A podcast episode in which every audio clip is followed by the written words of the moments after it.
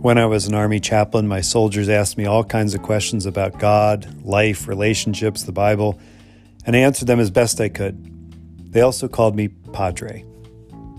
Welcome to the Dear Padre podcast.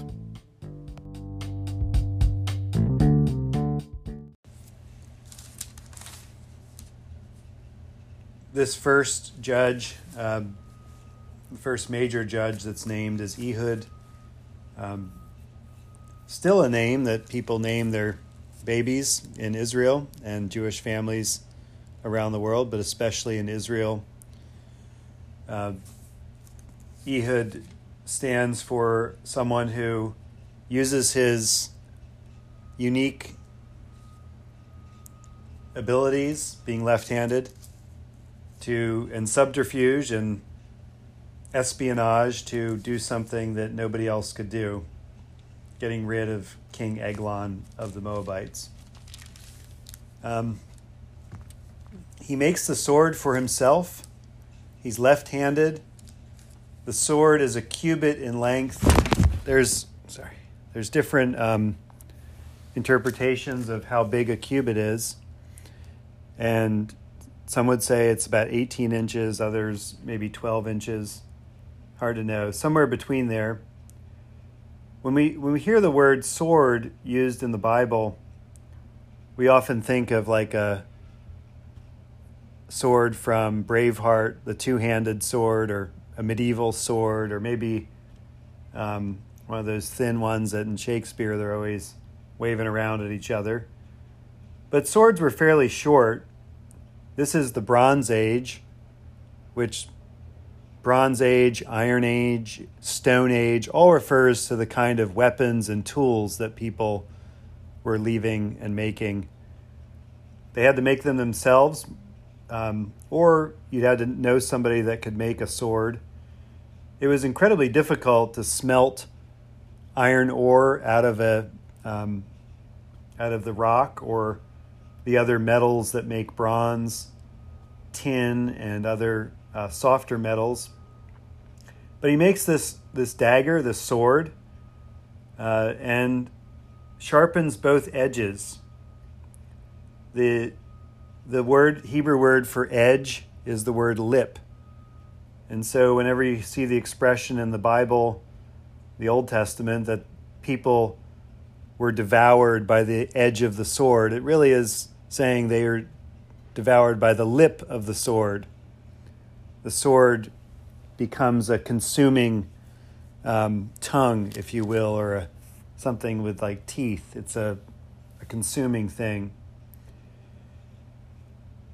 The sword that he makes, he hides on his right thigh under his tunic. Uh, so if there was a pat down, they would pat down the opposite side of your sword hand, I imagine. It's hard to know how he got this sword in there, but um, he sneaks it in. He gets in there to where King Eglon is. He goes by these idols, these sculptured stones near Gilgal. It seems like there is a line of demarcation marked by sculpted stones or standing stones, or the word is idol, or carved image. Thou shalt not make any carved images. So he has gone into the land of the idolaters, the land of Moab, hallmarked by their worship of gods that are antithetical to Yahweh, to the Lord. And we wonder why he has to do this. Well, the text tells us, Judges tells us in the first verses that Barbara read, chapter 3 of Judges, verse 12. Israelites did that which was evil in the sight of the Lord and the Lord strengthened King Eglon of Moab against Israel because they had done what was evil. We can see that uh, to be God's chosen people at this time doesn't mean that life is easy and there's no challenges. In fact, it means that life is really hard. And, and especially in this moment, it is the Lord, Yahweh, their God, who fights for them and protects them, has decided to strengthen their enemy. Why God does this? Hard to say. Why would God strengthen the enemy, King Eglon of Moab? Um, give why would he God give him more power? Well, there's there's a relationship between God and God's people. And the relationship is such that sometimes God uses external locuses of control, loci of control, um, when they don't have internal locus of control. In other words, sometimes they need a pat on the back, and sometimes a pat a little lower, as they say. I don't know. It seems like this is kind of harsh and difficult. Um, we know that God does work through adversity. We think of the story of um, St. Paul, where Jesus says to him in the vision after he's thrown off his horse, Paul, Paul, why do you persecute me? Why do you kick against the goads? There are ox goads, like a sharp, semi sharp stick that you use to kind of get oxen going in a certain direction. And, um, you know, that is what God has been doing to Saul, um, trying to poke him to get him going in the right direction. I don't know if you have ever experienced this. It's hard to know sometimes what God is doing in our lives through adversity. We have to be careful to, one, not tell someone else what God is doing in their life through adversity. When something bad happens to somebody, it's not good to tell them why it happened. Suddenly we become Job's friends. There's a whole book of the Bible about how not to do that or why not to do it because we don't really know. And when we speculate to make people feel better or make them make us feel better generally, we usually say some pretty foolish things. I guess God needed your child in heaven or whatever we say to make ourselves feel better to fill the silence. Um, and the other reason that we um, the other the other reason we, we must be careful when we are faced with adversity and try to say why it's happening is um, because sometimes things are unexplainable. There are things called tragedies in life that are really unexplainable. We can't really always find a source for them. Um, Dr. Baker, in his lecture to us on Sunday at church, after church, um, shared some of the ways in which Christians have understood why bad things happen to people in a really winsome and beautiful way. That recording is on our website uh, if you want to watch it again or watch it for the first time. But he talks about why do bad things happen to people, to good people? What do you do with this tragedy part of life or awful, evil things that seem to happen out of nowhere, undeserving as we are? Um, so we must be careful not to ascribe something to God that isn't God. But you will know when you reflect back on your life, maybe from a year out, or 10 years out, or 20 years out, or 50, um, you'll probably be able to tell where God was trying to get you to go, where God was putting some adversity in your path, um, or at least where that adversity happened that led you back to God. Uh, those are things that we can look back on and dis- discern and determine and celebrate and praise God for, but also question God about why did I have that happen to me? Why did that hardship, difficult thing, why did Eglon, king of Moab, become very powerful? He's not just powerful, he's described here as very few people are in the Bible. Um, his weight is described here he is pictured as a very um, prosperous king. Um, people of all shapes and sizes have existed throughout human history. Um, and yet, in times of scarcity, before factory farming comes into play, um, most people in most cultures around the world were relatively small. Um, the the struggle of the modern world, the several billion dollar industry that we are engaged in every day and enticed with and threatened with um, to lose weight um, as Americans and lots of people around the world. Um, that's our struggle as modern humans. How do we get back to where our ancestors were weight wise because of scarcity? I think it's a better problem to have to be worried about losing weight rather than worrying about having enough to eat. Um, and yet, so much, um, it's really even hard to read this text without attaching to it a lot of stuff that we carry with us from diet culture and fitness culture that is really, really um, bad for us as humans to shame ourselves and be shamed by society or by others or our expectations about our weight and if we're valuable or if God loves us, uh, depending on what weight we are. So I want to just lift that up as a warning uh, for all of us to to not um, bring that stuff into this text. Um, Eglon, king of Moab, is a really bad guy. He's done bad bad things, and he's going to continue to do them. And his um, description as being very fat, which is the very raw way the Hebrew describes it, um, is uh, is really about his opulence, his conspicuous consumption. Um, the pharaohs built pyramids uh, to show how much they had to waste. They could waste all this money and resources on something that they're not even going to see after they die, but everybody else will. Conspicuous consumption is still part of our culture, although now if you're rich enough, you can almost pay uh, to to look a certain way or have the body that you've always wanted or something like that, or that you think uh, that we think will get people to like us or love us, and that is often um, part of the toxic part of, of diet culture. But Eglon is a conspicuous consumer. That is kind of how he's pictured here. Um,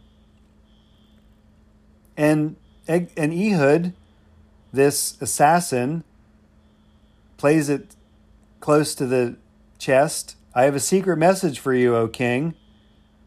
Why the king would allow him to come in with a secret message is beyond me, but um, apparently he was able to do it. The king says, Silence, and all his attendants leave from his presence. And Ehud came to them. He's sitting alone in his roof chamber, likely on the toilet, likely.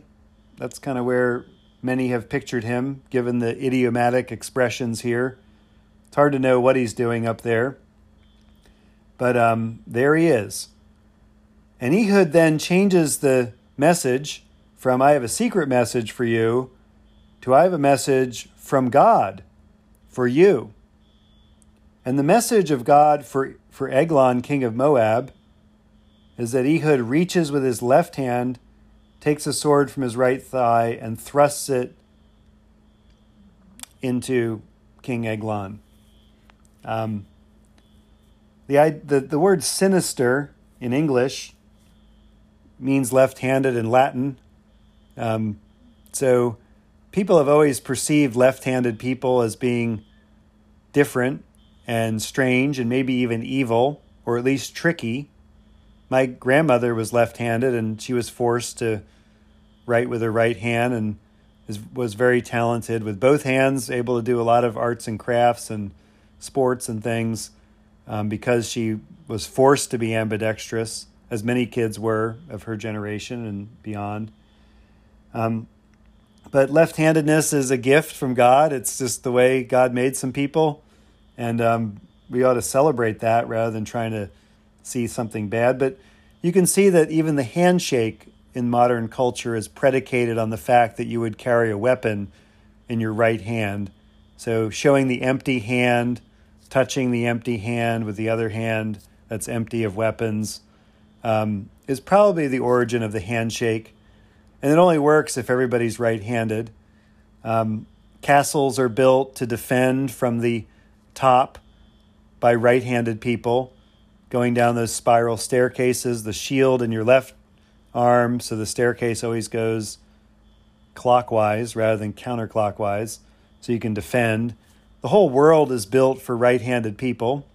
Um, everything from rifles to water fountains to just about everything um, is built for right handed people. So Ehud is um, different in this way, and he uses that difference to his advantage.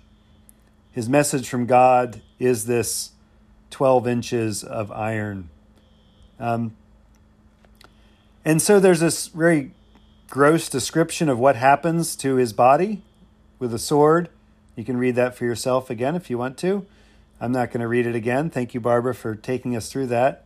Um, and then Ehud goes out and he closes the door and locks it. And by the time the servants come back, um, they all think he's relieving himself in his cool chamber. Um, and they waited outside till they were embarrassed. So, based on the description of his death, um, they waited out there because they had they smelled something that was in there. Again, the Bible rarely gives us this level of detail about anybody.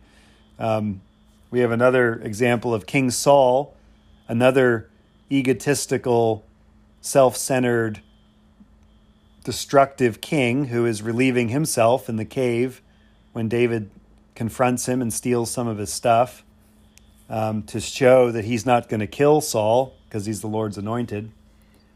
Um, we have another instance of scatological humor with Elijah taunting the prophets of Baal, saying, Maybe Baal can't hear you because Baal's on a journey.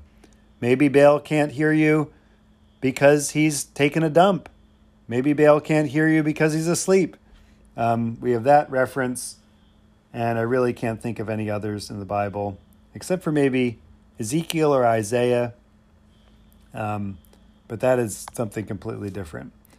Um, but the the um, the very real part of the story. That's why we had to learn about how he died, so that we would know why the servants wait so long to get the key to open the door and find him there dead.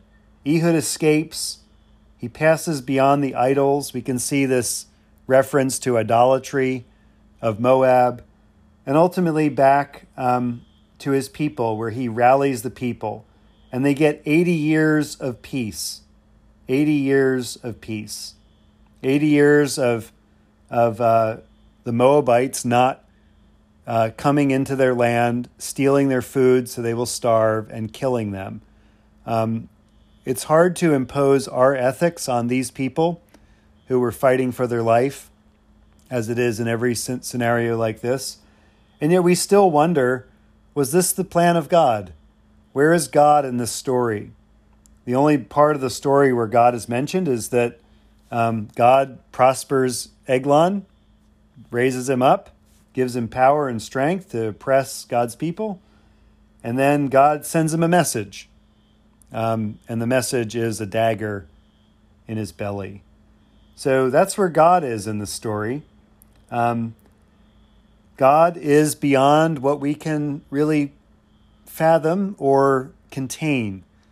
God is always beyond our containment. If that is what we were trying to do with God, it never really works. God is a mystery, and these stories let us in on the mystery that God is at work behind the scenes, even in ways that seem to defy our imagination. The Moabite men that are killed at the end, 10,000 of them, are described as strong, able bodied guys um, in contrast to their king, Eglon.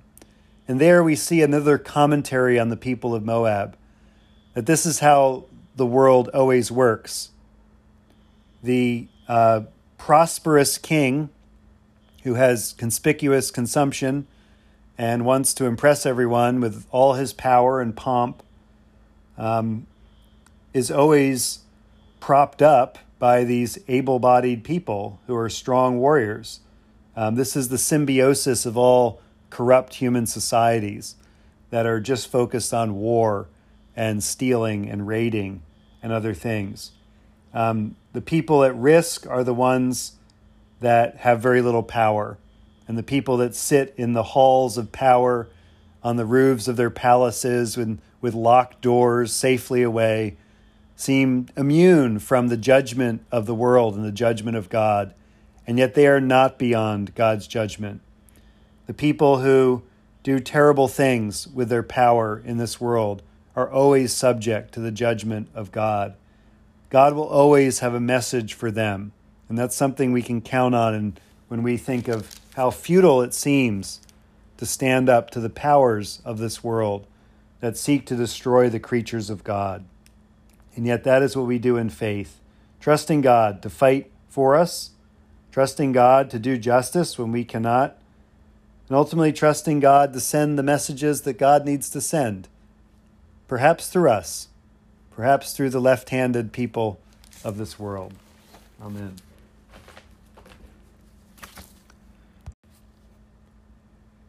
Glory to you, Lord God of our fathers. You are worthy of praise. Glory to you. Glory to you for the radiance of your holy name. We will praise and highly exalt you forever. Glory to you in the splendor of your temple. On the throne of your majesty, glory to you. Glory to you seated between the cherubim. We will praise you and highly exalt you forever. Glory to you, beholding the depths. In the high vault of heaven, glory to you. Glory to you, Father, Son, and Holy Spirit. We will praise you and highly exalt you forever. And the Creed on page 96 I believe in God, the Father Almighty, creator of heaven and earth. I believe in Jesus Christ, his only Son, our Lord. He was conceived by the power of the Holy Spirit and born of the Virgin Mary. He suffered under Pontius Pilate, was crucified, died, and was buried. He descended to the dead. On the third day he rose again. He ascended into heaven and is seated at the right hand of the Father.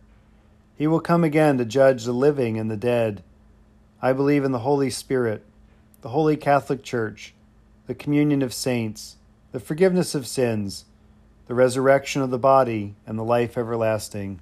Amen. The Lord be with you, and also with you. Let us pray. Our Father, who art in heaven, hallowed be thy name.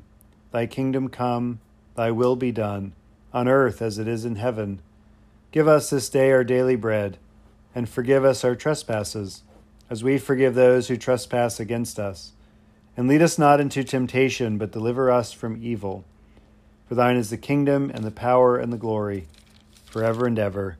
Amen. The church remembers William Reed Huntington, which is actually really timely for this week.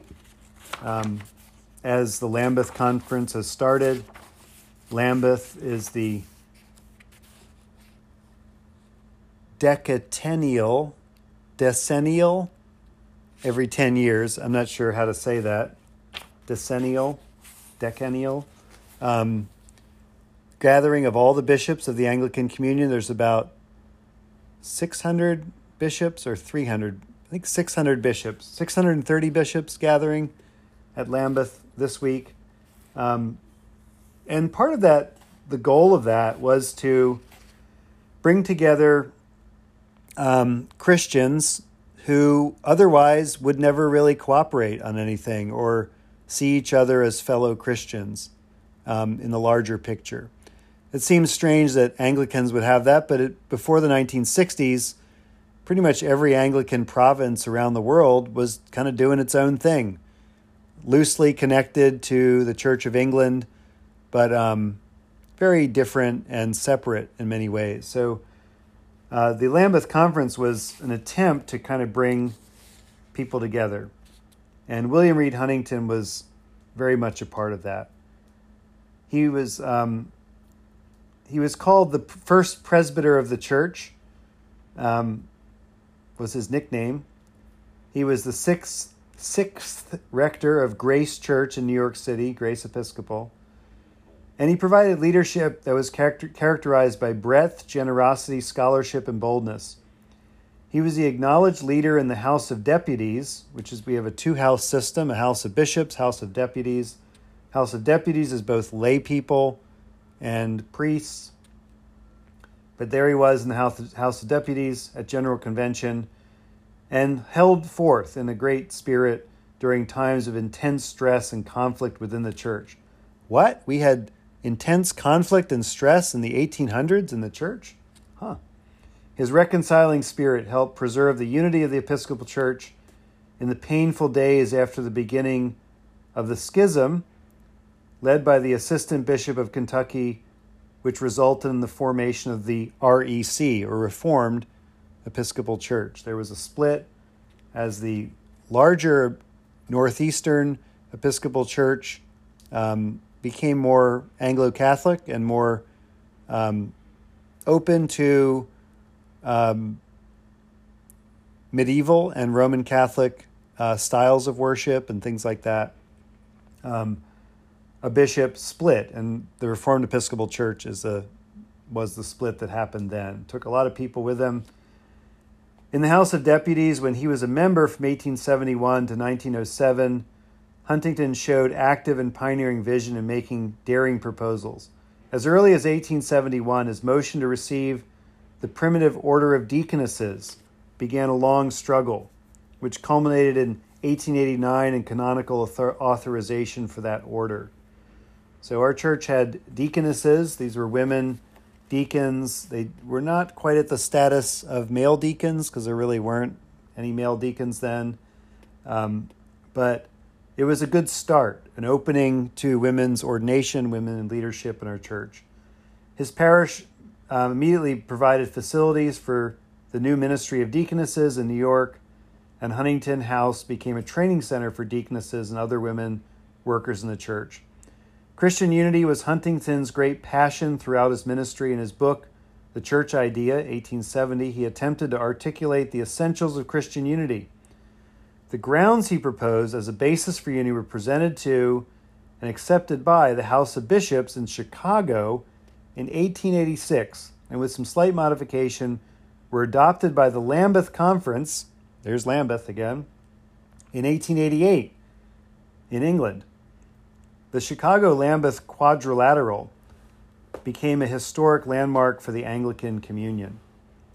Um, I, and I, I think I erroneously said that that um, Lambeth started in the 1960s. Lambeth conference started back in the 1800s, but the formalized Anglican communion is a product of the 1960s and, and that sort of thing. But there was a Lambeth conference before that, long before that, that was very um, much a part of how our church governed. And they adopted this, this, um, this quadrilateral, four things to believe. You'll, they're printed in our prayer book on page 876 if you are able to turn there, um, it's kind of worth noting that these made it into our prayer book, the Lambeth Chicago Quadrilateral, um, because it's something that or- originated in the American church, which is the most diverse denominationally continent in the world. We have more different kinds of Protestant Christians here than and just about anywhere else I can think of, definitely anywhere else. And so they thought if we could only get all the Protestants to kind of come back together, we're all basically splits off each other or splits off the Roman Catholic Church. We get all the Protestants together maybe someday we could get everybody back together. Get all the Roman Catholics and Protestants together, and then maybe we get the Roman Catholics and Eastern Orthodox together if we work hard enough. And the possibility is there, I think, still. So the idea that there's four things every church needs to assent to to be really Christian and be in communion. One is that um, point one is that the Savior's prayer that we all may be one that that is true and should be worked at. So that's something every Christian should agree on. Two, that if you've been baptized with water in the name of the Father, Son, and Holy Ghost, you are members of the Holy Catholic Church. Like that's your church membership. People ask me, like, how do I become a member of St. Joan of Arc? You become a member of St. Joan of Arc by being baptized.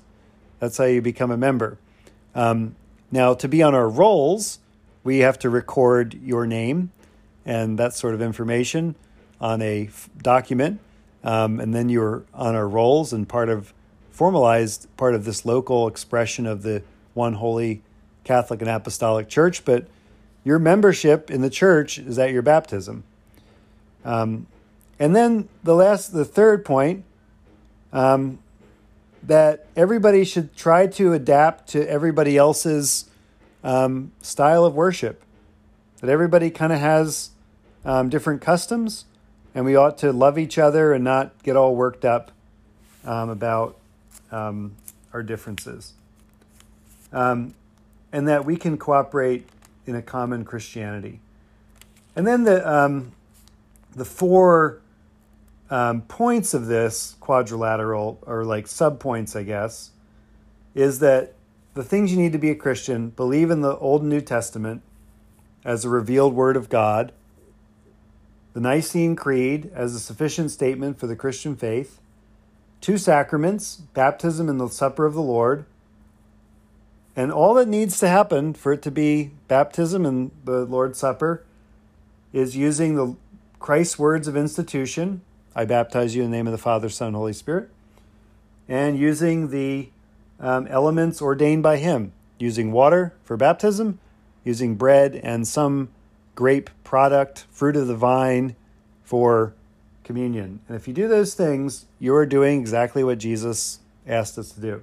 The fourth point is the sticking point because it says that the historic episcopate or bishops locally adapted in methods of administration to the varying needs of nations and peoples called of God into the unity of his church. So this is the point at which most Protestants cannot join us or join together is that we are one of the few Protestant groups that really has tried to hold on to the historic line of bishops that go all the way back to Jesus. Um, our church has done that as best we can, and that is not something that most Protestants care a whole lot about. In fact, even the groups that have bishops, they don't really care that they're in a direct line back to the apostles and Jesus. So that's kind of our thing, and that's why this never really caught on. But William Reed Huntington thought it might because when he heard Jesus pray in the Gospel of John that all may be one, he thought maybe we should work towards that rather than just hear it from Jesus and not do anything about it. So I like the way he did it better than the way a lot of people didn't do it, which is sort of my model for church planting. Um, is I like the way we do it better than the way we don't do it, um, which is always a good rule to follow.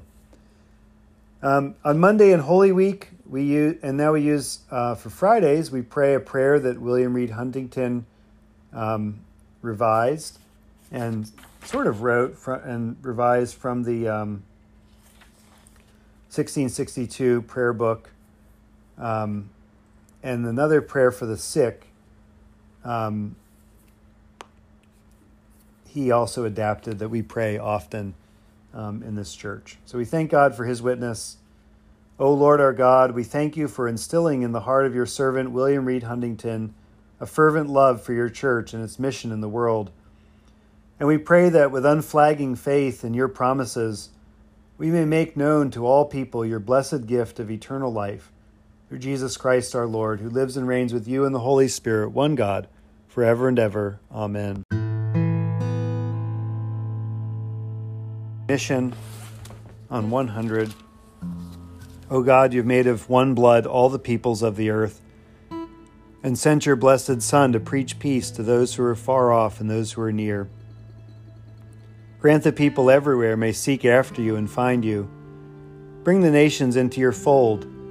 Pour out your Spirit upon all flesh, and hasten the coming of your kingdom through Jesus Christ our Lord. Amen.